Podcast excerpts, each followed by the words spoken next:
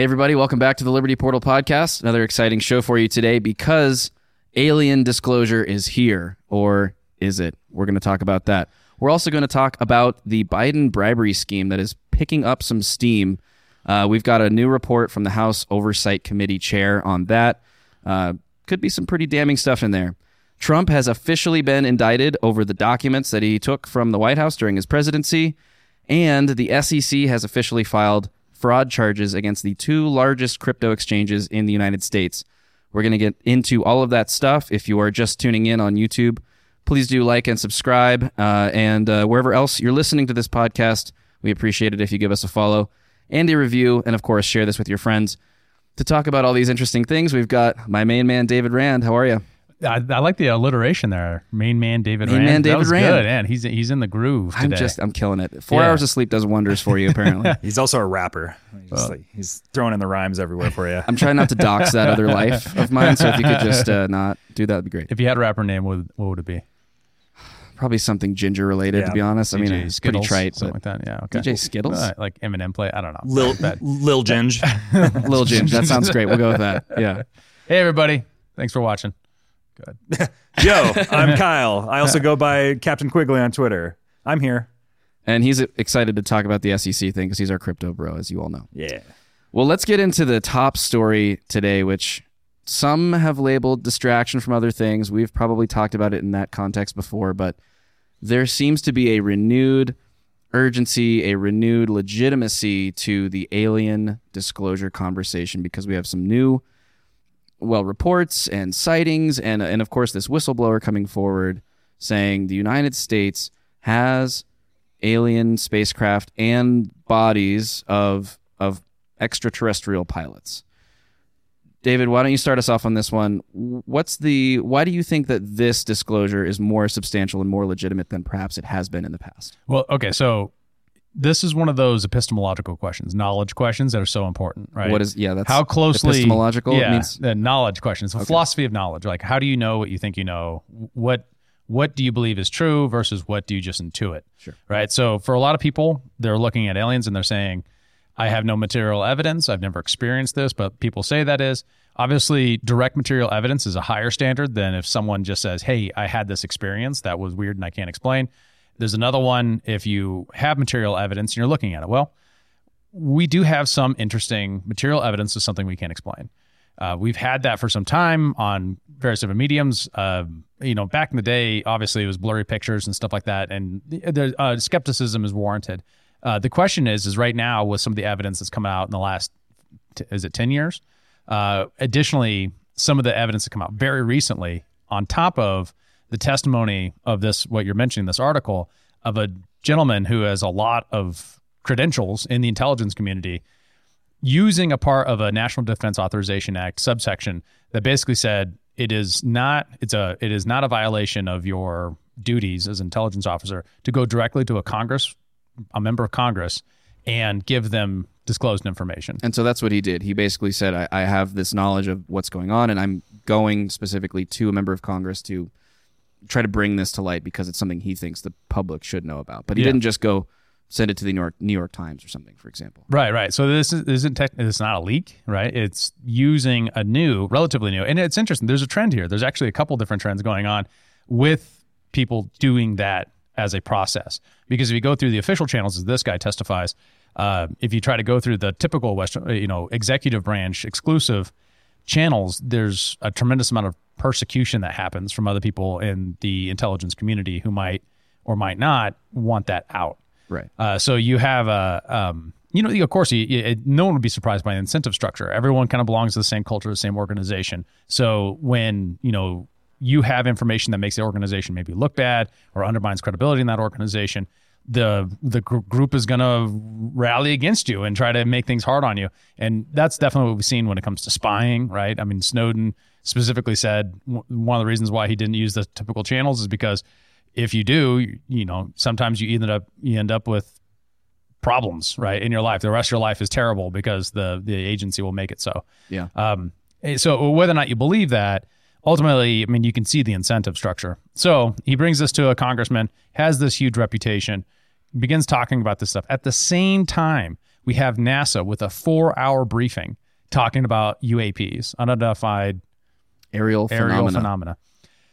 And this new office of, what's it called? AARO, that is Government Anomaly Research Organization, functionally. And with this, you know, you have some really interesting information that's kind of coming out that they're talking about when they're basically saying, we don't know what this is. We don't have, for a lot of these reports, we have explanations, but not all of them. And the ones that we can't explain are really disturbing, right? Because they are things that don't behave in ways that we can explain. That's pretty wild. Yeah. NASA's, their role in this is very interesting too, because one of the things, if you look at their 4-hour briefing, we do have a quick summary, or at least like a section of one of the things they covered. One of the things they say up front is, we are doing this because we want to reduce the stigma of people being able to do these reports, because we can't do this without data. So they suspect that there are thousands of sightings by commercial airline pilots that don't get announced, really, or reported, because they're worried about their career, right? If they say they saw something they can't explain. Now, in some cases, that's going to be explainable if they had more information, but they don't. They're just like, I'm just not going to say anything. Mm-hmm. So anyways, do you want to roll up the clip and we can? Yeah, kind of I just pulled it up for us. A sense for the material evidence, and it does have some good context for it too. All right. AARO is approaching these cases with the highest level of objectivity and analytic rigor. This includes physical testing and employing modeling and simulation to validate our analyses and the underlying theories, and then peer reviewing those results before reaching any conclusions. This is an example of one that I showed at the hearing recently. This is a spherical orb, metallic, in the Middle East, 2022, by an MQ-9.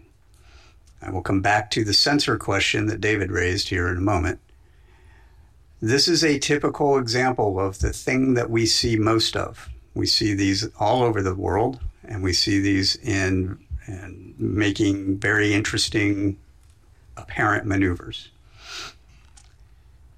This one in particular, however, I would point out, demonstrated no enigmatic technical capabilities and was no threat to airborne safety.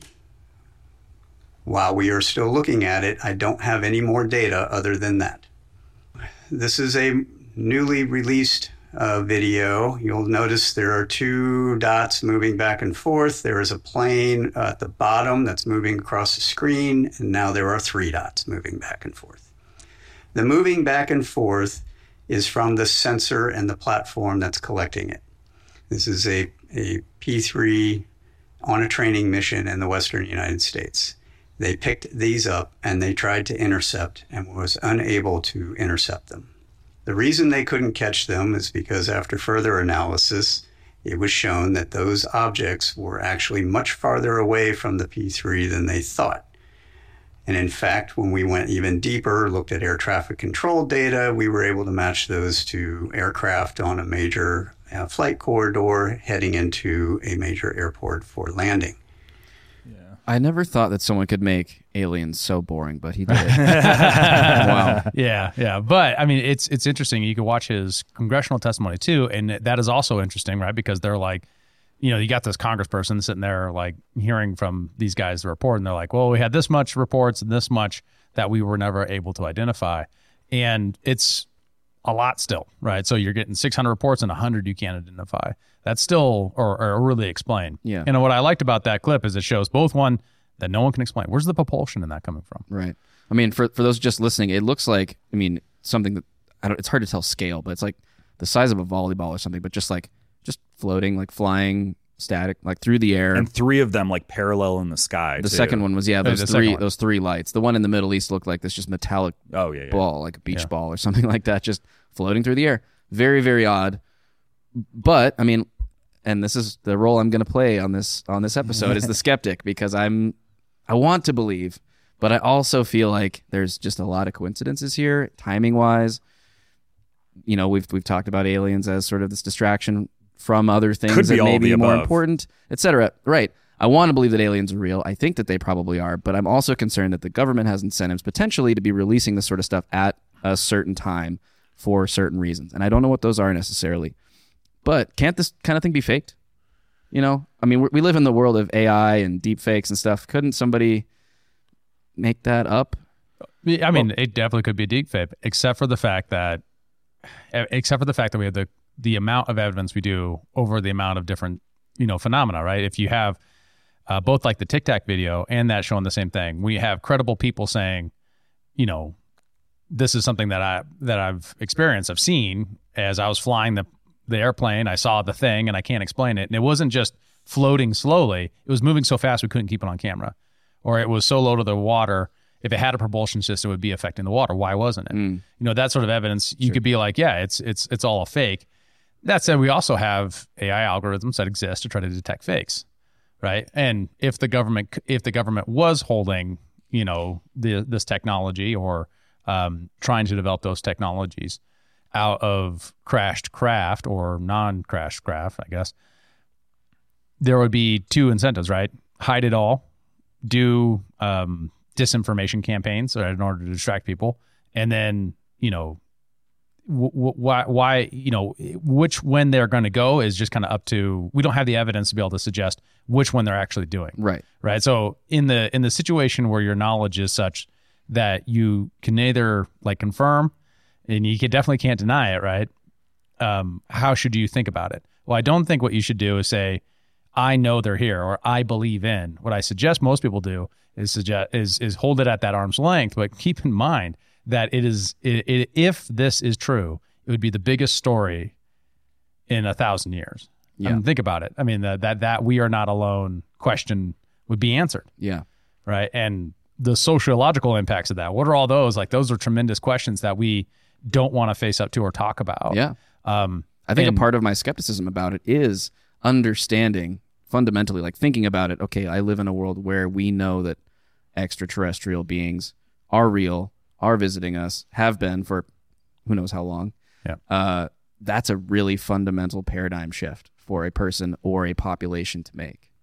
And I mean, isn't that sort of the grounds for the government if they have been, concealing the existence of aliens? Isn't that why they would do it? Because they think it's going to panic the public? This episode is brought to you by our friends at Zesty Beverages. They're on a mission to unfuck the standard American diet by crafting drinks with fewer calories and more nutrients from real food. Their lineup of delicious offerings now includes Electric Peak Yerba Mate, postbiotic sodas, keto-friendly, ready-to-drink margaritas, and hard teas. Wondering what a postbiotic soda is? Well, head on over to zestybev.com to learn more and find a retailer near you. Once again, check them out online at zestybev.com. That's zestybev.com. Right. Well, and one of the things, because what would that type of a concealment operation look like? A lot of people that would be skeptical of the government conspiracy concealing all this thing, I think they're often thinking that it's every single person in the government is in on it, but that's not really the case. It really just requires a handful of classified agencies withholding information, and it's and decentralizing the information across these different agencies. So no one has every bit. Nobody has every single bit. I've heard from people that have worked on top secret projects before, like the SR-71 back in the day at Area 51, and it's they just get their small little piece of the puzzle. They're an engineer on this part of the project, and they don't realize what they're building in the long run. And then when it's finally declassified decades later, they're like, oh, that's what I was working on, right? So Wild. It's and it would be the same thing with the alien stuff. If there are different organizations working on these things, it's probably some people come in and they have they get classified information about their little piece of the pie of this larger puzzle, right? And that they don't really understand what they're doing. And that's how you keep all this information concealed, I would think, on a major level. Yeah, and the downside to that is the civilians don't get any of the technology. All the benefits don't go to anyone else. But I mean, one of the things I'm skeptical of is if we had capabilities like this, what would the implications be foreign policy wise and domestically? What would we be missing out on? Say you could get a craft that could go into outer space with a fraction of the fuel cost, a fraction of the energy output, could travel between planets much more efficiently and easily. What would that mean for the human race as well, right? I mean, the downside would be tremendous, right? I mean, if we were just not given that. Oh, right? Yeah. I mean, the upside for humanity would be absolutely fundamentally changing on a species-wide level, right? Mm-hmm. I mean, think about all the billions of dollars that Elon is investing in making us an interplanetary species, it would just, I mean, it would totally evaporate like the whole rocketry industry, right? Mm-hmm. If there all of a sudden there was this anti-gravity technology that we could just leverage, you know, or like, you know, what are the power implications? What does that mean for utilities and clean energy? And I mean, it could launch humanity into like a whole new era of existence. Well, it's been years since I've looked into the Bob Lazar case, but like, and different people have different qualms about the Bob Lazar case, but Bob Lazar was allegedly a guy that was brought in to work on reverse engineering a piece of like a crashed something, in at Area 51. And he was talking about how it's kind of like this gravitational shifting technology that they were working on. And, you know, and it was the same thing of what I was saying before, just like he got a small piece of the puzzle and he didn't see the larger outcome of everything. So it's just like he could only speculate on what he was dealing with, right? Right. And then this intelligence officer, like Bob Lazar, isn't gaining much from this, right? No. What is he getting? A little bit of fame, kind of, sort of, also a lot of hate from his colleagues, the people that he probably most closely identifies with and culturally has the most incentive to care about their opinion of. So why would he do it? Exactly. Right. And that's the question, right? If you have a long storied career in the intelligence services and you can go retire and have an easy life, why wouldn't you? Right. I mean, because something's true, maybe, or maybe they're just shooting for 15 minutes of fame and maybe infamy is just as good. You got to wonder about that though. Like, why would you burn the bridges of the people whom you are most reliant on for all the things of human motivation, right? When both want to be appreciated, wanting to be, you know, acknowledged for your contributions, and all that's washed away. And now you're just a UFO conspiracy theorist. Well, and that's exactly why I look at the other side of it, which is what if this is a mission, a task that he is being given, you know, a role within the intelligence community to say, it is now your job to bring this information to light, be it real or not, and you're carrying out this task on behalf of the government for this specific intelligence purpose. Yeah. And I would just suggest we don't have any more of that evidence than we do that this is like fake. We certainly don't. Right? But the incentives align a little bit more clearly to me, right? Yeah. Like, why would a guy throw away a storied career to just blow the whistle on aliens when, you know, maybe it'll come out eventually? I mean, is he that attached to this issue, or is he just doing his job? Yeah. Could also be like, a lot of this information, it is a slow, dulled out release over decades in order to not scare the public, you know, with all the information at once, like you were saying earlier, Joe.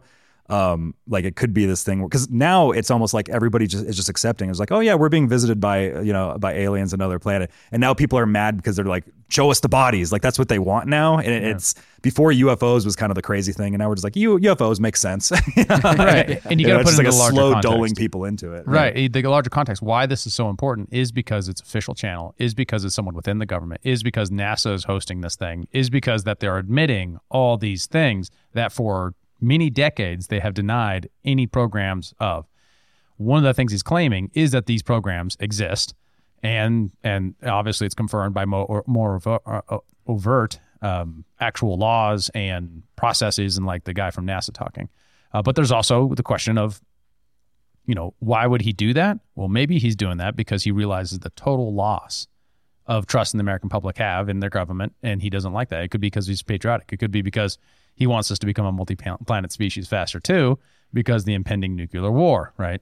That maybe he's concerned about. I don't know, right? We just don't know. But I don't think that the calculation for what our standard of belief is should weigh any more. Just because we're skeptical of government, we shouldn't necessarily weigh that it necessarily is that. And that's, I just see that on, I'm not necessarily talking about you. Mm-hmm. I'm talking about on Twitter, right? Well, you'll have something like this come out and there'll just be a bunch of comments like, it's a distraction. Well, wait a minute. Can we chew gum and walk at the same time? Can we both see that there's major stories to cover and that this is an important major thing that's happened if it's true?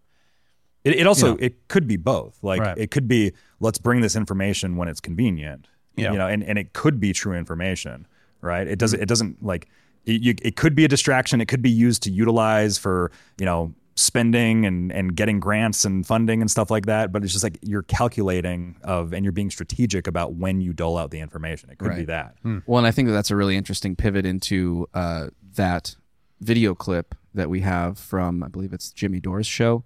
Well, actually, it comes from our boy Liam McCollum. Jimmy Dore was used his tweet on the show, but I saw it this morning. So yeah, I'll pull that up right here. This is more like a flashback to some time ago. This is years ago. I mean, this is years ago. And to preface it, this is Paul Krugman, you know, a very popular Keynesian economist, columnist for the New York Times, correct? Yep. Who is basically making the case that if we had a depressed economy, we could use alien disclosure to rally spending in the name of defending against an invading force of aliens. So we'll go ahead and check the clip out. Like, this is the solution for inflation is basically what it is. Or a means of creating inflation if there wasn't. Yeah. Any. All right. Here we go. Maybe Boston's big dig was just fine after all. Think about World War II, right? That was actually negative social product spending, and yet it brought us out. I mean, partly because you want to put these things together. If we say, look, we could use some inflation, Ken and I are both saying that, which is, of course, anathema to a lot of people in Washington, but is in fact what the basic logic says. It's very hard to get inflation in a depressed economy. But if you had a program of government spending plus an expansionary policy by the Fed, you could get that. So if you think about using all of these things together, you could accomplish, you know, a great deal. I mean, if we discovered that space aliens were planning to attack, and we needed a massive buildup to counter the space alien threat, and really inflation and budget deficits took secondary place to that. This slump would be over in 18 months. And then if we discovered, whoops, we made a mistake. There aren't actually any space aliens. So we need orphan wealth, is what you're saying. No, there was a Twilight Zone episode like this in which scientists fake an alien threat in order to achieve world peace. Well, this time we don't need it. We need it in order to get some fiscal stimulus. Yeah. Well, okay. So, a lot of things to talk about. Yeah. There. So I want to talk about the economics there, but let's first talk about the aliens. I don't think that this is being released because they want to get us out of the slump, of course. I don't think that anyone's suggesting that. But it's like that. Is it a deception in order to get a response from the public? What response would they want? More paranoia? Maybe. Oh, well, I think it's much more. It's not especially with the Krugman argument. It's not necessarily a response from the public. It's a response from the officials who are going to vote on policy to give more spending for military programs and things like that, so that we can juice the economy with military spending kind of things, right? I think that's what, and I think that's where the World War analogy comes from on Krugman's argument here. Right. So I want to be clear, he's wrong about the Great Depression and World War II as that recovered the economy. That's not true. That's been thoroughly debunked over and over and over again. The Great Depression did not end until after World War II. When you look at wealth and people's ability to save and produce, that's when it ended. If you just look at unemployment, yeah, of course, World War II ended the Great Depression from an unemployment standpoint because we drafted all the unemployed men, right? But we didn't become more wealthy by firebombing Dresden. Right. That's not how it works. We destroyed things. We didn't make more things. So if you make tools of destruction, which are sometimes necessary, they don't increase your productivity or your wealth as a society. Duh. So this is an error that happens when you look at the economy as an equation rather than as a generation machine, an organic generation machine for producing wealth. And wealth in this terms is not defined as the amount of money. It's defined as your ability to access goods and services to solve problems that you have. I'm hungry, so I can get food. Well, even in the midst of World War II, there were food shortages and major problems, and not just caused by government mandates on foods, because of government policy and because we all kinds of things that we did throughout the Great Depression with the NRA, the National Recovery Act. And additionally to that, it's really... Okay, so... Would it create a condition in which, if you're in a depressed economy and you started increasing spending and more inflationary aggression, more inflation during a recession, does it actually improve the economy? Well, they tried that in the 1970s repeatedly, and it created stagflation. So I'm sorry, that's not how it works. Doesn't work. Yeah, I'm just very skeptical of this. I think a more stable monetary policy it does far better when it comes to creating the things that actually create wealth, as opposed to just more economic activity, which is different. Right? Because you can create economic activity by saying, dig holes in the ground and then fill them back up. That's labor. That's unemployment. But that's not producing something of value. Right. Yeah, but the Keynesians aren't going to look at it that way, and that's where Krugman's, it's his entire thesis, right? Yeah. Right. Yeah, it's his entire thesis. That consumption is the base of the economy. Production is the base of the economy. It's called Say's Law, right? You have to make something before you can consume it. Right, which makes perfect, basic, rational sense to anyone, whether you know economics, you've taken a course, or you're Joe Schmo off the street, right? Right. You have to make something before you can buy it, obviously. Well, and shifting into the back into the alien stuff as well, we also had the Las Vegas thing that just came too, where it's like, all these things are coming out at once. It's like apparently in somebody's backyard, like a day or two ago, somewhat recently, there were like these 8-foot tall men that showed up and then they just like disappeared.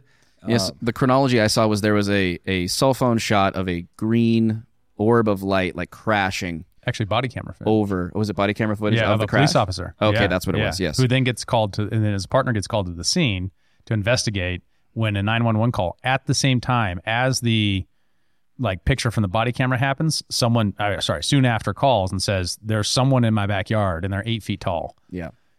Creature. And they're looking at me and their eyes are glowing. Yeah. Yeah. I didn't hear the eyes glowing thing. Wow. Oh, yeah. Oh, yeah. Man. It's part of the call. Yeah. We can watch the video if we want to. Yeah. I do have the partner coming onto the scene. That's the footage that I have right now. If we want to look at that, it's very short, but just to give people a bit of a. So this is body cam footage from a cop who is responding to this call about the 8-foot. Yeah, and he's like talking and he's like warning the people as like, my partner saw something, you know. But here's the clip right here. They saw some fall from the sky. They checked their backyard and they saw something with 8 to 9 feet, no clothes, green colored men, not human, with the eyes were glowing and it was not a human being. So, yeah. What's up? Yeah, there's multiple people in his home, so we already checked. Huh? More than one. So if you see anything, just give us a call, okay? Hope you have a good night. Take care.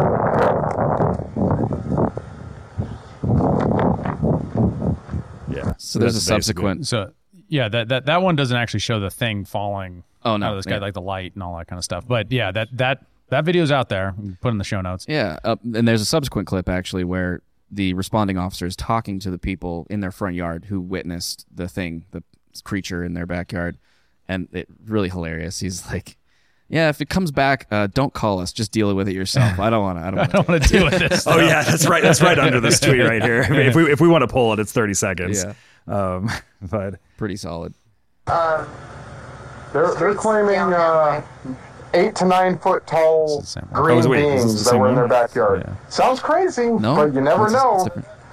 Your neighbors, your fine neighbors over here. But again, I would normally discount it as probably not real. Right here? Yes.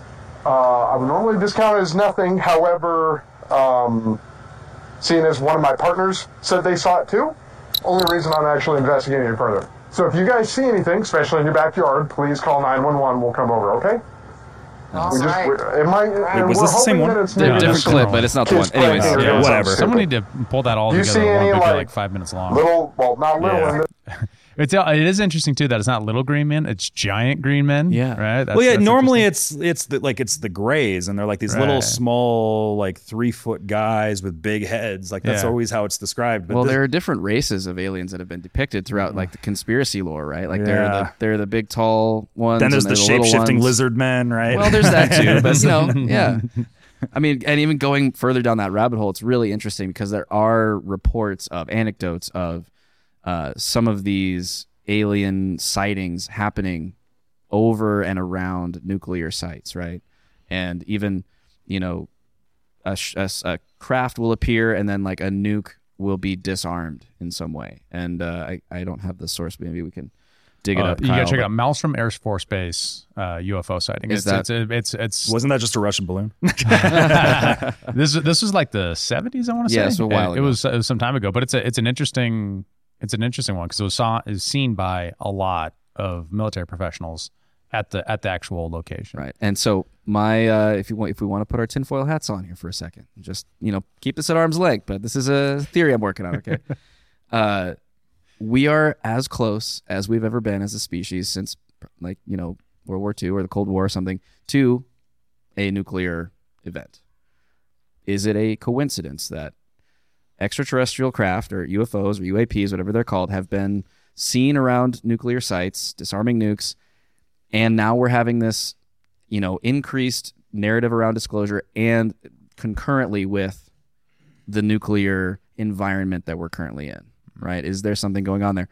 Is this disclosure sort of a, you know, some sort of, you know, preparation of the public for potentially increased sightings because we are so close to maybe wiping ourselves off the map that other things are intervening or preparing to intervene on our behalf? Adding on to that, like, there goes into kind of the very sci-fi oriented theories, and a lot of like TV shows and video games have kind of been built around this idea of maybe there's like this alien civilization or intergalactic body or something that is like guiding the evolution of different species on different planets towards kind of a point so that they can be uplifted into the intergalactic system. You know, like there's a lot of video games and that are kind of built around that idea. And now they're kind of just guiding us so that we don't kill ourselves at the end of it. You know? You're so close. Right? You're so close. Yeah, it's like it's trying to avoid the problems of the Fermi paradox. Mm-hmm. What is that? Fermi paradox is like you have when we look out and we look for aliens, we you know have these radio broadcast signals that go out and we're kind of waiting for them to come back, right? We're looking, we got the antenna, we had the reception hardware to be able to receive their television, right? As they broadcast it, assuming that they would use a similar technology, but it makes sense, right? There's like a scale up of technology that usually looks, that when we look at it post hoc, we think about it in terms of like, well, this has to be the way it worked, right? So when we look out, we don't see anything. We don't get any of those radio waves. We just get like the noise of the cosmos.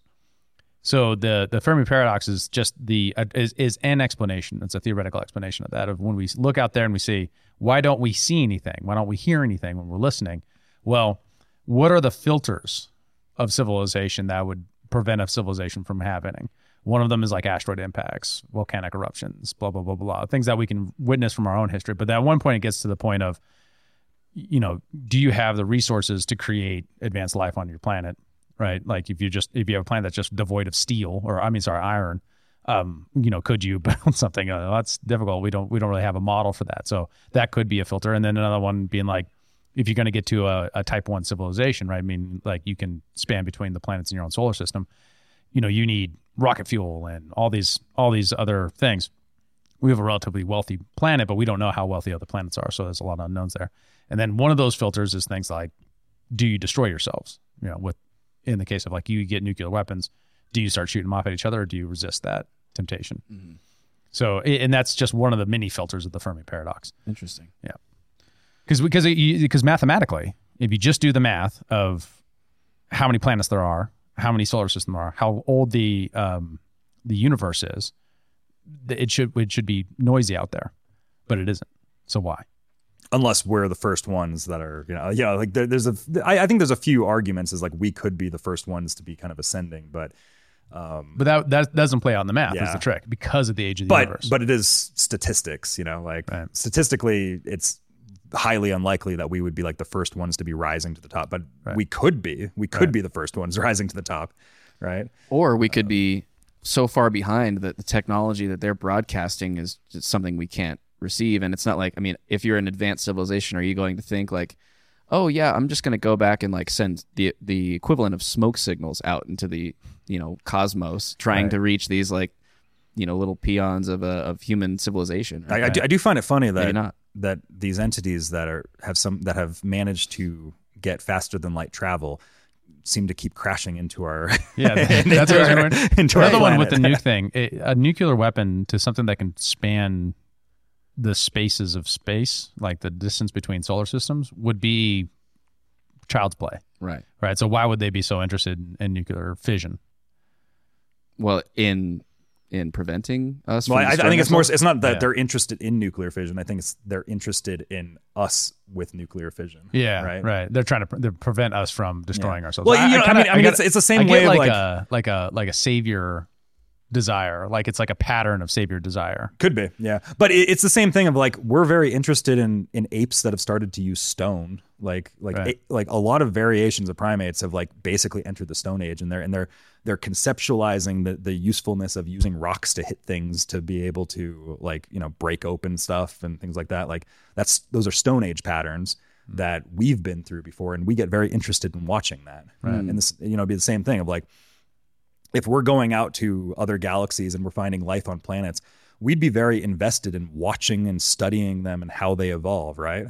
True. I'm just thinking like that goes into the theory of like we're a lab experiment almost. Like we're just, the Earth is a big lab as a observation deck, right? Or we're just all farm animals designed to mine gold and you know, usher it back. And then they harvest us, and then they take all the resources. Well, once again, like mining would become really easy if you can crack a planet. Yeah, right. Like if you can travel, I mean, you can go to an asteroid and just pull all the gold off an asteroid. Right. You know, you don't need to like create. If you have interstellar travel, like a lot of those problems become like, are they like? I was like a sci-fi story about like aliens who come here for our resources. I'm like, that seems like a motivation that someone who's resource deficient has. Yeah. But if you have artificial intelligence and the ability for interstellar travel, why do you care about resources? Like you don't. You just build a robot that goes and mines a planet for you. Totally. Well, there's also just usefulness and population expansion. Like it could be looking at us like we do animals, like animal husbandry. Like we're just human husbandry for the other species, right? Like we're the beasts of burden in this scenario, right?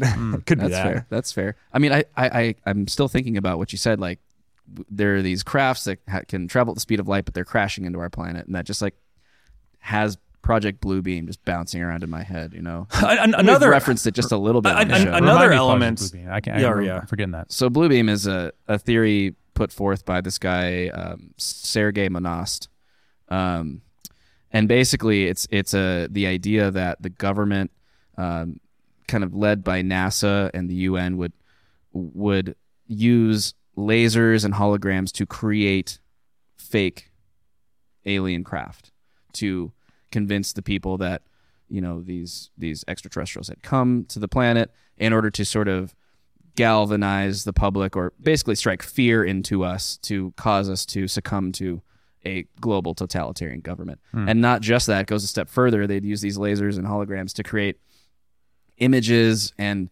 of like all of the prophets basically of the major global religions, to give people these like religious experiences to make them feel like the rapture was coming. And also use other technologies to like, and this goes deep. This is like really deep. I was like, can you do that with lasers? I mean, Evan, tell us. Well, maybe in advanced technology, maybe. Yeah. But this Las Vegas thing kind of feels like it could be something in that realm. Like if you're just going to open up your mind to it, of like, okay, these like 2 8-foot tall men crashed into this backyard. There's no marks or anything like that. Yeah, and then they just disappeared. Like, well, it's like a very weird, well, unless it's interdimensional or something like that too, right? Like there was a report of a black SUV circling the area where the crash happened. So it could have just been, they swooped in and, you know, shepherded it away. Men in black come in. Yeah. Do the mind wipe everybody, and never happened. Well, yeah, well, and this goes into some of the like other CIA operations. Like we're going full deep dive here, right here. Yeah. Like some of it kind of reminds me of what you were saying. Kind of reminds me of Operation Stargate, which is something that's been declassified. The movie Men Who Stare at Goats was a comedic take on this operation, but the whole idea was basically going into people's minds and seeing if you can use like people's minds for like psychic powers, kind of a thing, to be able to like astral project and to like possibly conduct assassinations and things like that. Well, like it was declassified that the CIA was working on Operation Stargate and using it as like a study, but what the results of that study were, we have no idea, right? Interesting. But it does kind of make me like, the astral projection thought process is like, maybe that's the means of traveling faster than light is. It's more like an astral projection type of thing, right? Very interesting. You know? Yeah, the furthest out part of the Blue Beam, Project Blue Beam conspiracy is that they would have technology to actually be able to affect people's internal dialogue and inject into them like the voice of God, effectively making them think that like their deity was like communicating directly with them to cause them to do things that they wanted them to do. If consciousness seems to be this like electromagnetic waves, and it's like, you know, that type of thing, maybe there's some way of tapping into that, or, you know, you know, all this is kind of who knows, right? What episode was it that we were talking about, you know, reading your brainwaves and telling if you had a crush on your coworker or whatever, like that clip from the WEF. That was a while ago. This is it's coming together a little bit for me. But, and some of these reports I've seen before, and I don't know how credible they are. It's like they'll be talking about how they went into this room with a gray. It was like at a place like Area 51 or some offsite place. And there's like the gray that they were helping out was speaking to them telepathically. You know, like I've seen those types of things before as well, but I don't know how credible those things are. Right. But you know, if we're talking about these little gray men, let's say hypothetically they're real and they have these big brains, maybe that's just how their evolution has gone, where they have like they use much more of their brain and they're able to connect into, you know, that type of stuff. Like who knows? Like I don't know. I'll keep an open mind though. So there's there's a documentary on Amazon, and Joe Rogan just interviewed the maker of it. It's called Moment of Contact, about a Brazil experience where this place in Brazil, Virginia or something like that. There's a alien craft crashes, eyewitness testimony, all these people. Very fascinating, and how it patterns and layers on a lot of things you see, but also violates some of those. But one of the things that they claim, and they have this guy who is like a radiologist who's supposed to take the x-rays of this black bag of what looks like a small child, but he can't open it. These government agents are like standing over him. They won't let him do it, but he's supposed to do his job. And he hears in his head these voices as he's doing it. Like, and just matter, this is just some dude, you know, like, and you have this experience and then the government agents leave and you're just supposed to just like, and like, how are you supposed to explain that to people? Yeah, right? Like this thing happened to me. Right. And also you're probably like, this is classified information. You got these guys in black SUVs coming to your city in Brazil and you know, all this stuff. And like, what are you supposed to do about that? Yeah. It's a fascinating documentary. It's worth watching. Cool. Check it out. Should we pivot to non-tinfoil hat let's take conversation? Take the hats off. We're back to regular conspiracy. I think everything on our docket is kind of tinfoil hat, right? Well, it's just that sort of week. Or was. Sometimes you have tinfoil hat weeks. Dude, you know? True. We gotta lean into it. Here we are. Well, second on the list is this Biden bribery case. David, do you want to explain the context here? What's going on? So what's interesting here is this is something that's been mentioned for some time, that the Bidens withheld funds in an illegal way in order to get this prosecutor fired because he was looking into a company that he's involved with, Burisma. And this has been percolating for, 5 years or something like that. Long time. One of the things that happened this week is the House Oversight Committee Chairman, James Comer, said Monday that if the FBI informant report is accusing the Biden administration of $5 million of bribery scheme that took place while he was vice president, which is pretty substantial, right? If there's material evidence of that. This involves shell companies, which is interesting because, Burisma is not a shell company, but it's like if there's related shell companies that are getting contracts, not to mention the Hunter Biden situation. And the FBI official told him that it's part of an active investigation. So you could have a situation where the FBI is investigating the current president while also the DOJ is indicting the last president. We live in a weird moment. Dude. I mean, and the Representative Comer from Kentucky, he says that the person who's bringing this forward is highly credible informant. And that's, once again, this is interesting, right? Because he's not releasing the name of the informant, much like Seymour Hersh did not release the names of his informants working with him. But this guy's a freaking congressman, right? Yeah. So if you say like, what is your standard of evidence for belief? Then maybe that's the theme of today's video. Part of it has to be credibility, right? And what is credibility? How do you negotiate what is considered credible? Right? To me, credibility is this doesn't actually fit their books. It doesn't actually have a lot of incentives for them to do. The existing FBI, I mean, like, for example, if you listen to like Tim Kass and some of the other podcasts, I love those guys, they're great. But one of the things that their mental model they just start out with is that all the government agencies work for the Democrats, right? Maybe it's more complicated than that, right? So like there's a counterfactual happening that might make them lean into this, but there's also the counterfactual that you might want to consider leaning out. Well, the first question on my mind actually was, Comer is a Republican, correct? Mm-hmm. So what is there a partisan component to this where he as a Republican are bringing these, you know, allegations against a Democratic president? Right. I mean, but if there's no there, he has a tremendous reputational loss. There's downside risk for him. Right. I mean, if he says this informant exists, but then, you know, it comes to a head and there's no material evidence, then he just looks like a goofball. Yeah. Right. But perhaps not within his own party, maybe. Right? Yeah. And there is a weird part of that with the media cycle, right? Where a lot of these things happen very slowly, I mean, and we're slow because we do a weekly show, right? Hopefully we can get some development, but over a longer period of time, there's not a lot of incentive to look back and actually confirm that. Now, we do have examples of that where it did happen and it had tremendous consequence. The Durham report's a good example, where the Russiagate scandal pretty much had a final investigation. It came out and had its own news cycle that the entire thing was BS and that it was effectively a scam. Well, it did, but was that as far-reaching as the just complete media barrage for the last 6 years or whatever over all of this stuff? Like, I don't think so. It's much to me like the New York Times coming back after publishing something that's wrong, letting that go through the news cycle, and then, you know, issuing a little update retraction at the bottom of the article after it's already left the news cycle to correct some glaring error that basically undermines the credibility of their entire article, right? It's like, how much impact is it really? Yeah, it's like you indoctrinate a population into a certain belief and over years of time, and then you come back with like a very, we'll talk about this for a week kind of a thing, right? It's like, oh, by the way, we messed this up, but look at this thing over here, aliens. Yeah. But it's a tremendous opportunity for the people who are trying to build the movement of people who are skeptical of government intervention and the state, right? Because it gives you an opportunity to say, hey, everything you've learned is false.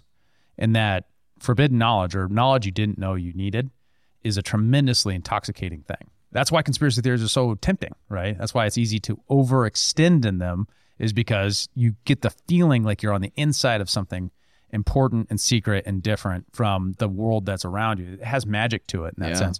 So it's a funny thing, right? Because we have tremendous evidence of the government lying to us, right? We have tremendous evidence of, you know, presidents who are corrupt, right? Who are taking, you know, like, I don't think that's someone with power abusing that power for their own personal gain. I can't imagine. Unheard of.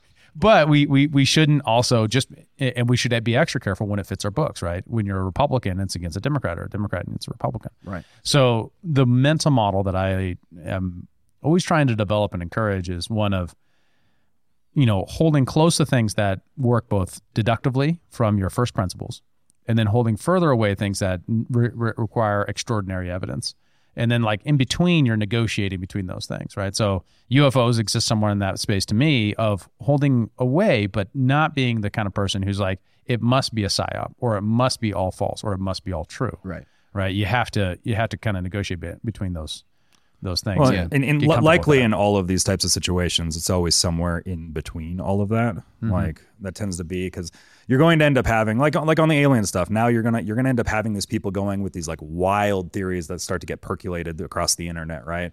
And really, it's probably less so than that, or a lot of like the Epstein stuff. Like, there starts to become very vast, you know, large scale conspiracy ideas that come out of that. But really, it's somewhere probably a little bit more toned down than that. Although the Epstein stuff looks pretty damning in a lot of ways, but like, you know, there's always going to be, these things are going to exist on a spectrum in some way. Right. There's a huge difference between saying all the elites are reptiles and all the elites are pedos, or all the elites are reptiles, or just Hillary Clinton's a reptile. Or getting further down, that some are, or that some participate in a particular culture that is, you know, that emphasizes sex with underage kids. That's a terrifying idea in itself.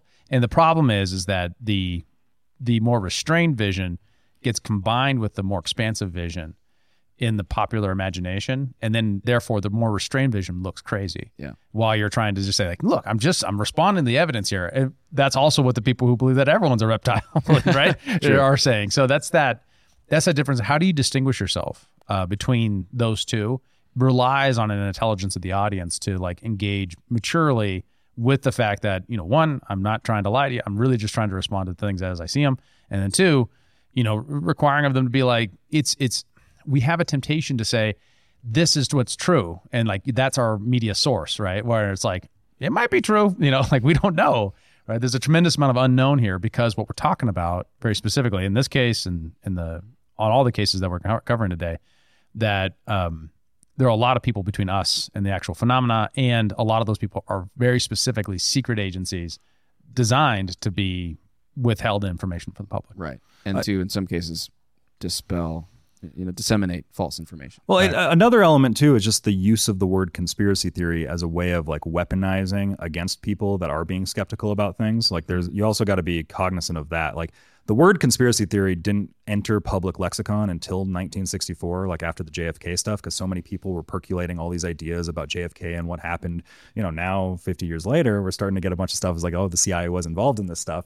But the word itself was not a term that was used in public parlance until the 1960s. Mm-hmm. And it seemed to be a way of like just weaponizing against people that are going against orthodox opinions. It's just like, don't listen to them, conspiracy theory, right? But there is like in the object of finding truth, like there are elements of you have to be skeptical of things and you have to be able to entertain thoughts that might be outside of the public lexicon. Mm-hmm. So, yeah.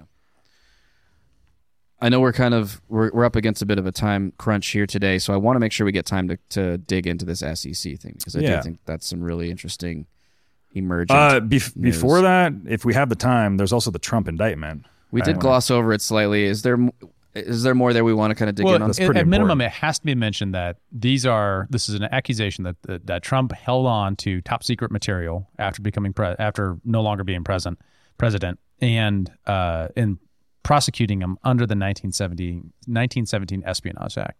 We don't have the time to get into it right now, but definitely check out Glenn Greenwald's breakdown of the 1917 Espionage Act. That is the common cause of a tremendous amount of problems with the U.S. security state. That is the initial, then the Church Commission as a reform of that, and then in the response to 9/11, expanding it again, right? So we have this interesting bell curve of that, where the more latitude you give a secret organization who can raise its own funds and do all this shady stuff, they may abuse it. And, if you're more skeptical, they probably will. And that's what we're kind of seeing, is that this is, mishandling and classified documents. But now Biden had a bunch of classified documents in his garage. And other places. Yeah, right. Like many other places. And there's... the internet overfloweth with Banana Republic memes, right? Of a sitting president prosecuting someone who's running against him, who's a former president. I mean, it's a watershed moment potentially for the current moment. Like, we look at how chaotic the news cycle is right now. It's what is our country coming to sort of moment for a lot of people. Yeah. When, whatever you think about Trump, he is an existing. He's a former president and running for president now, to have the DOJ come after him on something that is so hypocritical of the Biden administration is concerning for a lot of folks, I think. Well, it is, and I think that you raise a very important point there that bears repeating, and that is that no matter what you think of Trump, you need to think about the larger systemic ramifications of what this all means, right? And maybe put aside some of the emotional reactions you have to the person that Trump is, and understand that this could be tremendously detrimental to the function of our government, of the health, the possibility that we have of getting back to an actual constitutional republic ever in this country. Well, I think it raises a question. It's like everybody wants their third rail candidate to come in. Like you might be an RFK Jr. person, a Ron Paul person, a Vivek Ramaswamy person, a Trump person. And I think a lot of the Trump moment and the Trump presidency showcases what happens when you're the outsider that tries to come in and tries to disrupt this big, gigantic blob, as we often like to call it. And how much hell they will raise for you when you do that, right? Yeah, I mean, it does illustrate kind of how either angry or afraid they are of Trump. That just the litany, the chronology of all of the things that they've thrown against him. It is in and of itself its own phenomenon. Mm-hmm. It's really interesting to have observed. And especially because it's not working, yet they keep doing it, right? The last indictment made him more popular. Well, and I think it's an example of the new age, the digital age that we're in, right? Like, we're watching the breakdown of the media. Like, it's very much like the Gutenberg press. You can't control the noble lies anymore.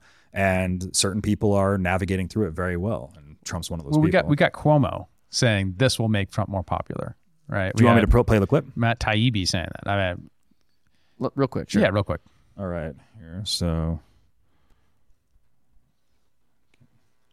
So these concerns, everybody loves conspiracies these days. I'm not so sure that these investigations aren't done in a way that winds up intentionally or unintentionally helping the former president, to be honest, because every time there's a swing, it seems to expose the fact that they go after him with what seems to be at or below a level of anything that would be impressive to people reviewing the documents. What's your take on this? Yeah, I agree with you. I mean, I'm obviously not a fan of Donald Trump. I wrote a book about the guy called Insane Clown President. But, you know, my feeling is if you're going to take the very extreme step of indicting somebody who is the likely nominee of the opposition party, the charge has to meet two tests. It has to be extremely serious and it has to be an airtight case. And I think both of these cases fail on both of those points. Yeah, you know, a buddy of mine who's a very smart guy and a lawyer, but, you know, just a kind of consumer of all things relevant like yourself. He was like, hey, I don't care that it's during the election. The fact that you're running shouldn't shield you. Maybe he's running because he knows it's his best defense on these things. Maybe, but I think that to the majority, the optics are terrible. If you're swinging at somebody during an election and you don't have what we deem the goods. Now, what does that look like in this case? Do you think it comes down to, well, what are the documents he was keeping? I'll close it there, but... Yeah, and that's a really great framework, right? Because they had 4 years to do this. 3 years, really. And yet they potentially waited for the election. Is that for the election effects of it? And if the election effects blow back and they actually get worse, there's a certain amount of people who kind of want Trump to be the nominee because they think he's the most likely to lose against Biden. So there are all kinds of ways to think about this. Which seemed to be the case in the 2016 election with the Hillary Clinton emails, as they were trying to prop up him so that he would be an easy victory for Hillary, right? Mm-hmm. More so the media than the intelligence state, but or the DOJ. But this could be the incentive. Hmm. Very interesting. Yeah. So the SEC. Okay. Yeah. So on the SEC in my world right now, for those that don't know. I might get technical at sometimes when I'm breaking this down, so feel free to stop me. The SEC, the Securities and Exchange Commission, they have sued both Coinbase and Binance. Binance is the largest crypto exchange in the world. Coinbase is probably the largest one in America right now, and they've sued them for selling unregistered securities. But one of the big problems that's happening right now in the crypto space is that there's an extreme lack of regulatory clarity in America right now, and nobody really understands what's a security, what's a commodity. And anytime any of these entities try to go to Gary Gensler and the SEC and trying to be like, hey, what are we doing right here? They basically just get radio silence from the SEC. So what's happening right now is that this is a very clear example of just regulation through enforcement rather than like actually putting things into law and saying what these entities can and can't do. Right now, it's just like, you know, Coinbase went public like a year or two ago and, you know, they had all these conversations with the SEC is like, this is what we're doing. Just like, let us know if anything's wrong with what we're selling here. Like what's under your purview, what can and can't we do?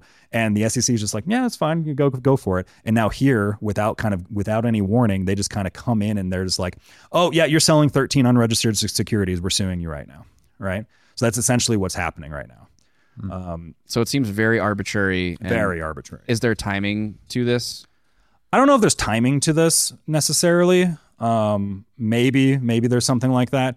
Gary Gensler is a very complicated man in this regard because he used to teach classes on blockchain, like for colleges, before he was the SEC chair, and he seemed to kind of understand the industry.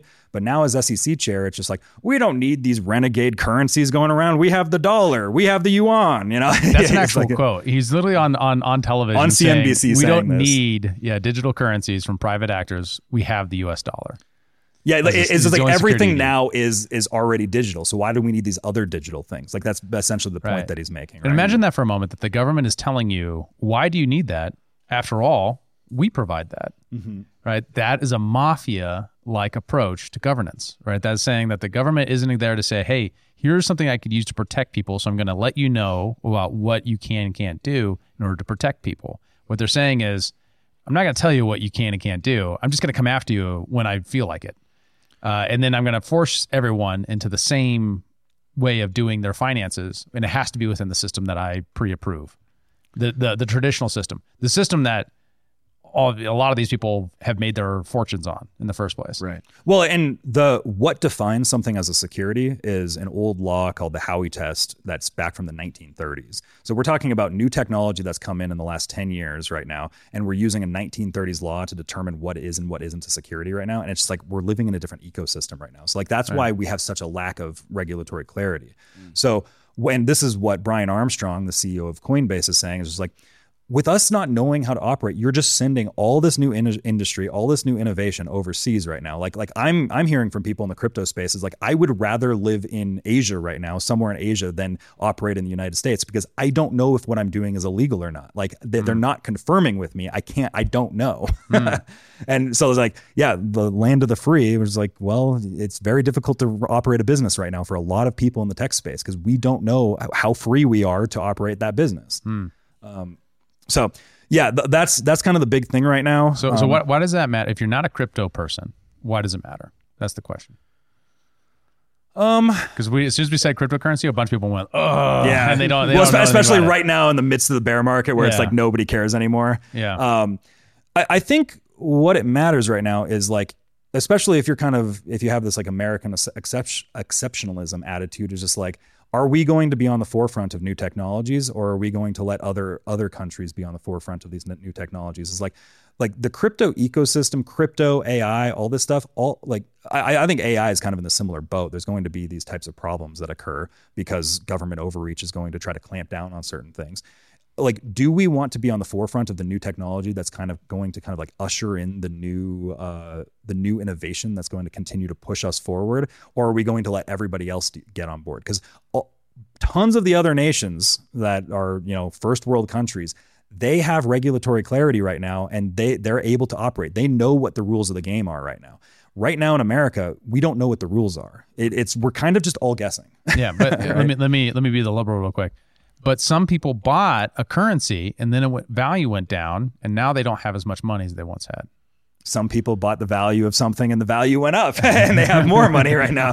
Like, have you ever bought a stock before or invested in a business? Yeah, sometimes. Like, have you ever put your money in a bank? Sometimes the money goes away. There is risk in the world. Yes. The government exists to remove all the risk, right? Of course. Isn't that the purpose of government is to... Well, they just displace the risk to the taxpayers. And here's the thing is, like, most people know about the FTX story, Sam Bankman-Fried, FTX collapsed. The SEC didn't catch that. In fact, the SEC was having a bunch of backroom meetings that might be coming out. I know Representative Emmer, the House Majority Whip, is kind of looking into certain things that were happening in the background there. But like the SEC did not find anything with FTX. Like FTX went under. They were in conversations. They were the ones that were doing all the lobbying for the regulations. They were the good boys, even though they were operating out in the Bahamas, right? Like, well, and it's important to remember the scale. They failed by billions and billions of dollars. $10 billion. Yeah, and failed without doing any of the basics of accounting that even a small business would do. Right, and the SEC didn't catch that. Yeah, right. The SEC didn't catch that, but now they're coming after Coinbase, who's actually trying to do the job right and isn't failing and isn't a activist organization masquerading as a cryptocurrency business. And they're the ones who are actually getting sued by the SEC. Well, and there's also an element too of like you actually have two organizations at play here, because Bitcoin is pretty widely determined it's a commodity because of its history, and there's a whole reason for that. Ethereum's kind of getting into that wheelhouse, but there's a lot of these other crypto companies where they are kind of operating under centralized institutions and things like that. So like there is like, is it a security or not is a question. But so you have kind of in these exchanges like Coinbase, they're operating under two major purviews. It's the CFTC, which looks after commodities, and then it's the SEC, which looks after securities. But the rules that the CFTC and the SEC have don't comply with each other. So you almost have like this turf war of who has the jurisdiction over these organizations right now. Right. And there's no clarity between the two. Right. Right. And then you have like Coinbase, who's both registered as a brokerage so they can do securities, and they have commodities like licensing and stuff like that. They don't use the brokerage, right? Because traditionally it's all been considered commodity. And so they go to the SEC and they say, hey, we have this old licensure. We can just bring this back and we can do it under that. No problem. Hey, we'll comply. We'll do it through that mechanism. Like, they're like, allow us to comply. Like that's what Brian Armstrong, he goes to DC and he's just like, please let me have a meeting with Gary Gensler. I've never met him face to face yet. This is the largest exchange in the world, right? I mean, Coinbase is in America. Binance is the world. Oh, okay. So it's just, it's so crazy. And another reason why this should matter to everyday people is like, what kind of country do you want to live in? American exceptionalism, but also what kind of state do you want to have? Do you want to have a mafia-like state that comes in and just persecutes you because you're not greasing the skids well? You're not Sam Bankman-Fried. You're just some company trying to sell something that people want. I mean, what sort of world do you want to live in? One where the state has to tell you ahead of time, maybe even assess the economic damages of the regulations, like the RAINS Act? Or do you want one where they can just arbitrarily come in and fleece you? Because that's what we're experiencing right now with this story.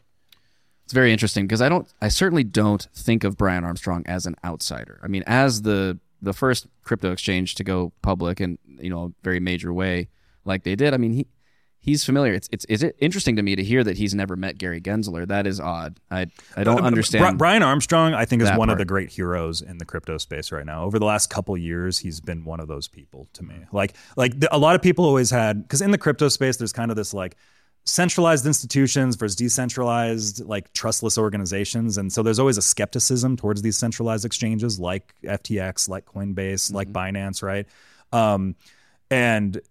So like there kind of ends up being that, but like Brian has been a very good representative of the crypto industry as a whole and really educating like our legislators about things. Like he's, over the last 2 years, I've become more and more impressed with him. He's a fellow bald like you, Dave. Speaking of which, Gary Gensler is a perfect name. He's a bad bald super villain, right? It's like Peter Parker, Gary Gensler, you know, he's got good villain vibes. He's got some serious Gary Gensler, you know. Oof. There's a lot of weight to that name. But yeah, no, Brian is also, I know on the Coinbase Foundation side, they're doing a lot of stuff now, 501c3, I believe, of giving basically the industry more direct access of understanding how all the different congressmen and senators are on crypto. Like they're doing a very grassroots, like here's a way to get in touch with your senator. Here's like a scorecard of how they are on these issues. They're kind of putting all that stuff together, which goes to something I've said before, where I think the crypto world, the crypto lobby is going to be a much more central force in our politics going forward. I think we're going to see a lot more of it happen in the 2024 campaign. We had, Vivek Ramaswamy and RFK Jr., they spoke at the Bitcoin conference and said how important this is, relating it to things like the Canadian trucker movement of when all these people's banks got shut down, they were still able to use Bitcoin. I think that there's certain turf wars that are happening. There's monetary wars that are happening right now. So. Right. And like to land that fully, man, think about a moment. How much do we talk about how the Federal Reserve is a terrible institution that's causing a lot of the financial chaos right now? How much do we talk about how people savings are being evaporated in front of them? Now, I'm not suggesting you put all your savings into crypto. Not everybody's Kyle. But when you think about it, like the government wants a monopoly and they don't like competition.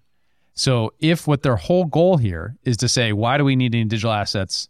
We have the US dollar. It's to force you into their control. And if you break it down that far, what you're looking at is, once again, mafia-like situation where what they want is to control you via the money. And we got RFK Jr., a Democrat, saying that that's a problem. So this is, I think, totally out of touch. Everyday people have a great opportunity here to say, you know, I'm not into crypto, but I don't want the government to tell me what I can and can't buy freely with my own money. That's what we mean when we say economic freedom. It's the economic right to do with your own money what fits your values and allows you to solve problems in your world. Absolutely. And like, I guess to pin a bow on that one, under Obama, there was a thing called Operation Choke Point, which was a way of squeezing firearms companies and tobacco dispensaries out of their banking. You know, it's just a good way to crack down on people is like, if you can't do business and have a bank account, like, you know, it's very difficult to do business, right?